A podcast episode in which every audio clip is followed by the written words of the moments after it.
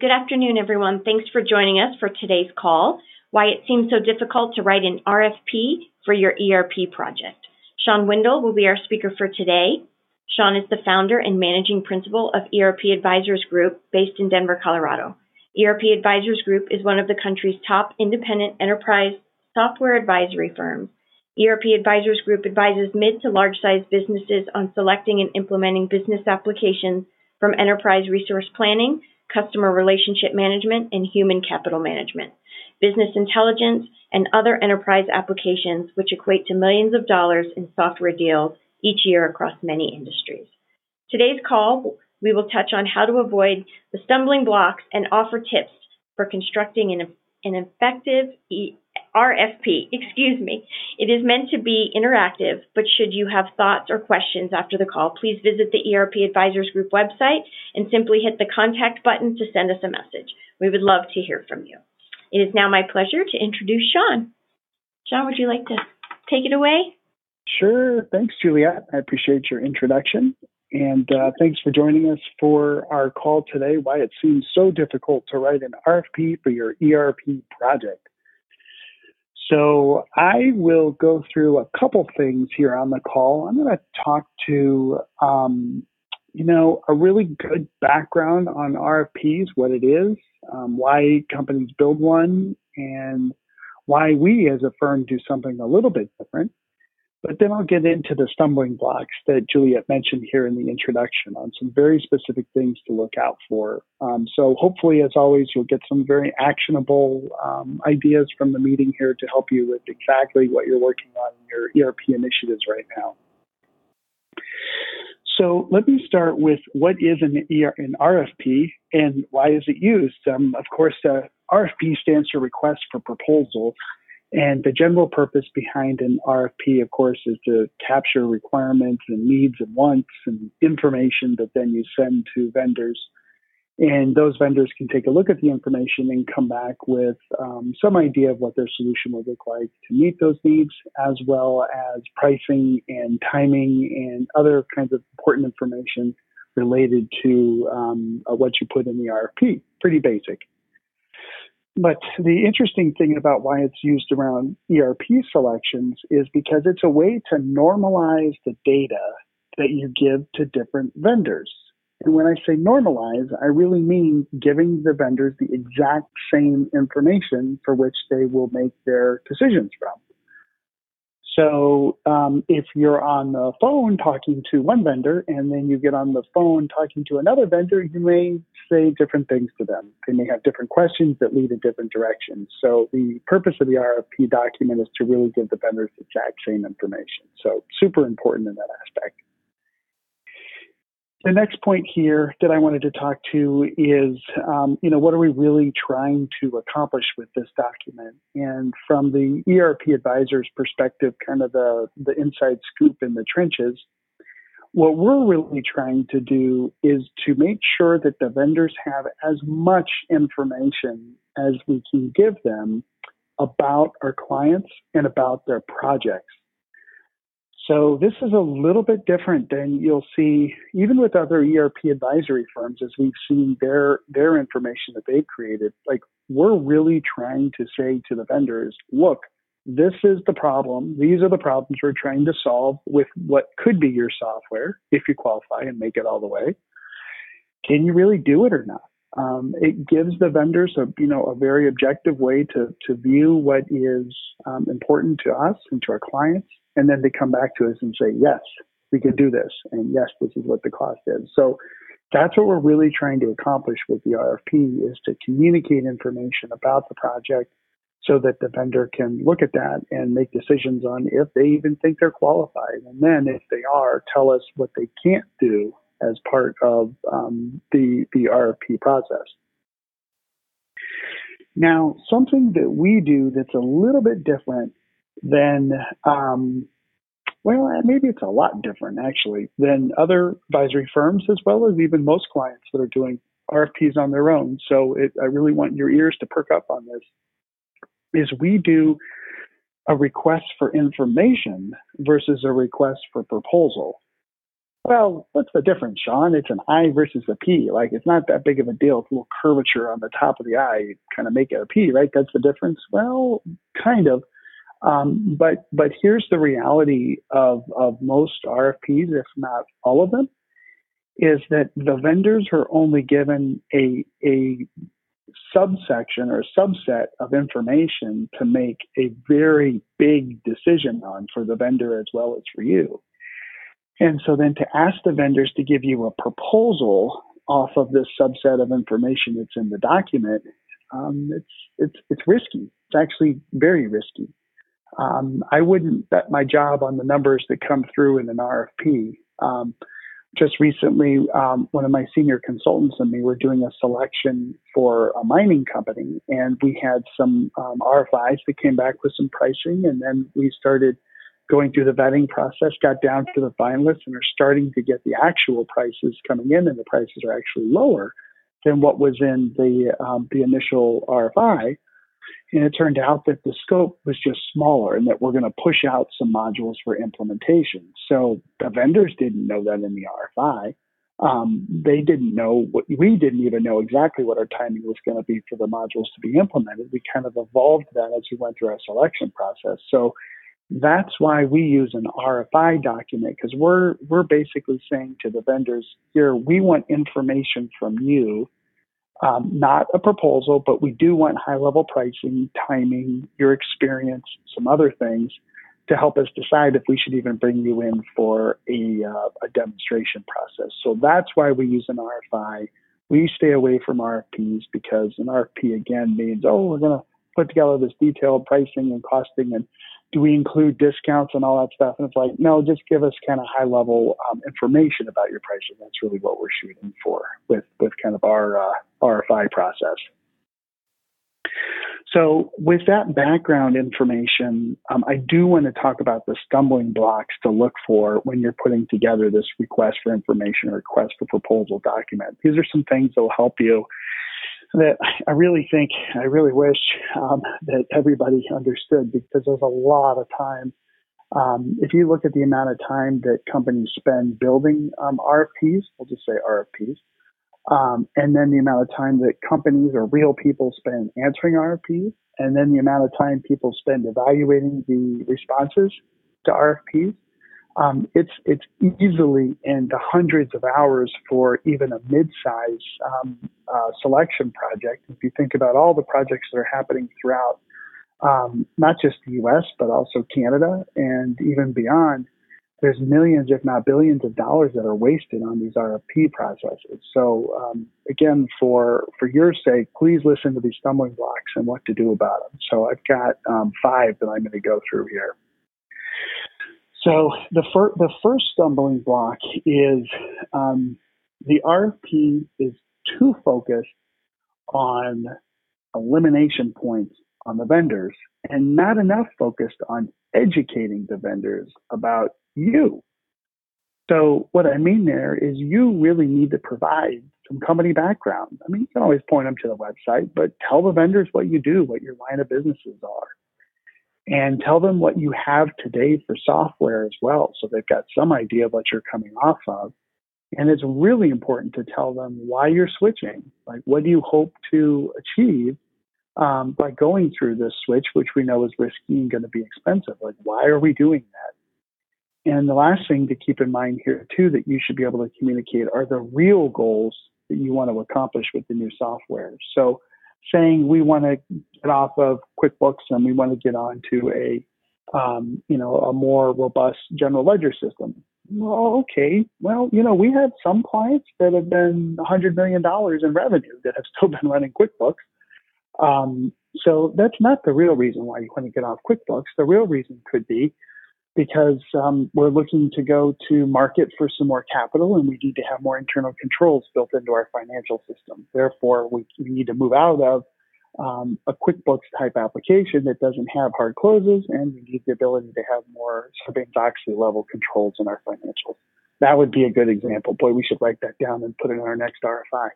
Um, but that's a real goal that we're looking to accomplish um, with the software. So again, focus on educating the vendors about you, not necessarily just eliminating them with the document. Those key points were um, include your company background, what you have today for software, why you're switching, and then what the real goals are that you want to accomplish with switching.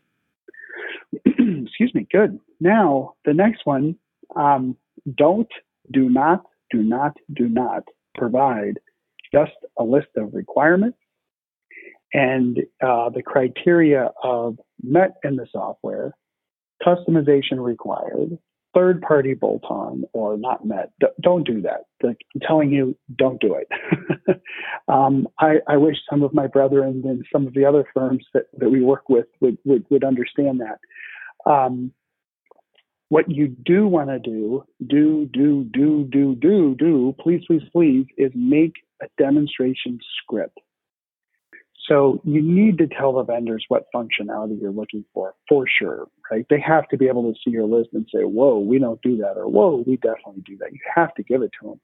But do it in the form of a demonstration script. And, and what I mean here is um, it's very easy to go online and go get a list of just general requirements or those standard requirements that every app is going to be able to meet, especially in areas like CRM or HCM, human capital management, or even uh, financials uh, for very standardized business processes. Like you can get a list of requirements pretty easily for sure.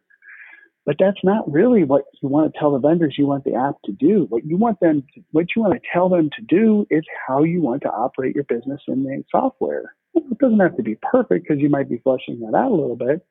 But go ahead and say for something like human capital management, you know, here's how we want to handle um, the applicant tracking system. We want to be able to create a job request, um, a requisition. We want to have it approved by a manager. We want the HR group to approve it. Then we want to publish it on these sites. And um, we want recruits to be able to respond to that ad and it goes directly into uh, the ATS system you know, there's a lot more detailed requirements you may want to put under that, but that kind of a flow in, in by communicating requirements in that flow, the vendors will be able to show you exactly what their applications do around that. And it also tells them like, whoa, these guys really know what they want here. Um, so um, the vendors can say, well, we have this really kind of you know lower end human capital management system that doesn't do that.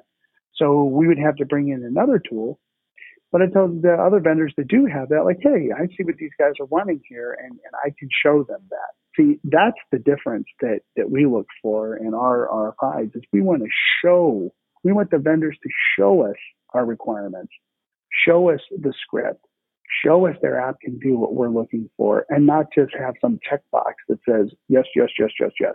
So really, really, really important. Now, the next stumbling block that, that um, folks can run into when they're putting together an RFI is they don't really get the experience of the partner that's going to be implementing. So the focus becomes more on software and and really kind of like around the functionality of um, of the apps, and much less around what a partner can do, because you know, I, I wrote a blog entry uh, several years ago. I think it was the shortest one, and it basically said, you know, choose an implementation partner that you're willing to bet your job on because you are. Um, you can have the best software in the world, but if the implementation partner um, isn't good, then your project's gonna just it's just you're sunk. There's no other way to say it. So, in your document, in your RFI, your RFP, um, you really want to focus on not just here's the software demonstration script we need to see, but tell us about the implementation partners and, and the um, experience that they have with similar companies in your micro vertical. So not just oil and gas, but oil and gas field services, or not just professional services, but professional services engineering firms, whatever it is. Ask those very specific questions um, so that you make sure you have a partner that has those needs. Now, Sometimes um, you will do an RFI that, or RFP that goes directly to the software vendor. We recommend that pretty early on in your process that you have the vendor choose the partner that's going to be part of your um, selection process because You want that partner to hear everything that's going on in the selection. Don't have them just come in at the end. You want them involved as early as possible. So the second to the last uh, stumbling block I want to talk about is around costs. You really do want to get a, a good understanding of the estimated cost that you're going to have to incur to implement each software solution that's responding to your RFI or RFP. Now, we talk a lot about costs on these trusted advisor calls. It's, I think it's one of the areas that we help our clients out with the most because they don't realize all the variable costs that they're going to get and have to incur as part of these uh, processes. But um, your RP or RFI should have a section that lays out costs in the following categories. Should definitely figure out what's the software cost. And for that, you're going to have to provide some user counts by module. So you're going to need to know a little bit about the software to figure out what the users are and what the modules are. But you've got to provide that so that you can get an estimated software cost. Then you can ask them what the implementation cost estimate is going to be based on the modules that you're looking at um, selecting and what they're telling you you're going to need from them. You also want to ask about any other kinds of costs related to um, additional licensing or other software that you have to get as part of their offering. So, for instance, um, some vendors will require you to license a separate reporting tool, or there may be some other kinds of um, operating platform apps that you have to get to. So, you want to ask are there other software costs that you have to incur? And then you also want to ask about hosting costs, or if it's software as a service, um, that should be covered. But ask about any technology platform um, incremental costs that you're going to have to uh, incur too. And then you can always ask the question of just other, um, and then please explain what additional costs we would have to uh, incur as part of your software solution. So it's a big roadblock is getting really good cost estimates out of RFPs and RFIs. But if you ask those questions, you're going to be in a lot better shape. Now, our last item here that we have for stumbling blocks is um, when when you're getting information about the overall solution, you want to make sure that you're in touch with and working with the right people from the vendor. So this is this kind of goes back a little bit to getting the implementation folks involved and engaged early on. So here's here's the deal um, most software companies and most um, software implementation firms will have a sale team and then they have a delivery team. So the sell team is focused on the pursuit of the of the project and getting the deal and um, working through basically the RFP process. And then once it's approved, then they'll pass it over to um, the, the service team. And I'll tell you, the best thing you can do, I said this earlier, but it's true, is get that service team engaged as early as possible. So that way, um, again, one of the biggest stumbling blocks with this RFP is is cost, like we said. But when you have the right people that are really going to be held accountable to your implementation coming in on budget, when you have those people engaged early on, your your RFP process goes so much better because you're ultimately at some point those people are going to show up in your office and and you're going to look them in the eye and you're going to say oh, I remember what Shawn said I'm betting my job on you. Well you're going to look them in the eye and, and you need to know that they're they're worthy of your trust very honestly. And so having those people engaged getting them involved early you'll get better cost information than sometimes the salespeople can even provide and you're going to have a much better feel for you know what you're really about to get into. So those are the, the five stumbling blocks we really want you to look out for for sure um, and how to get around those. But overall, the RFP or RFI is a great um, function to put into a selection. I mean, we help a lot of companies with these. A lot of companies come to us simply to ask us to write these because we can do them fast. We've got templates, but we just know the process to extract information out of our clients, kind of suck it out and put it into the uh, RFI format. Um, but it's a really good document that, that can help normalize the information you give to your vendors. Um, you can tell the vendors, this is what I want to see from you um, from, from the terms of a demonstration script. You can get a really good feel for their applicable experience in your market you can get a good idea of costs, and then you can get the right people engaged early on part of your selection process. So use an RFP, use an RFI. We're always here to help. If there's anything that we can do, um, please don't hesitate to give us a call. We can get you going for sure in the right direction. Juliet, I think I'll pass it back to you. Okay, great. Thank you, Shawn. That was a lot of great information. Um, thank you again, everyone, for joining us for today's call. As Shawn said, please let us know if we can answer any questions. Um, call us, contact us through our email. Um, our next call is Tuesday, February 12th, surprises you don't want to have during your ERP implementation. In this next edition of the ERP Advisor, we will discuss how to structure your project so you can identify surprises and handle them quickly before they turn into something disastrous. Please go to our website, erpadvisorsgroup.com, for more details and to register. Thanks again.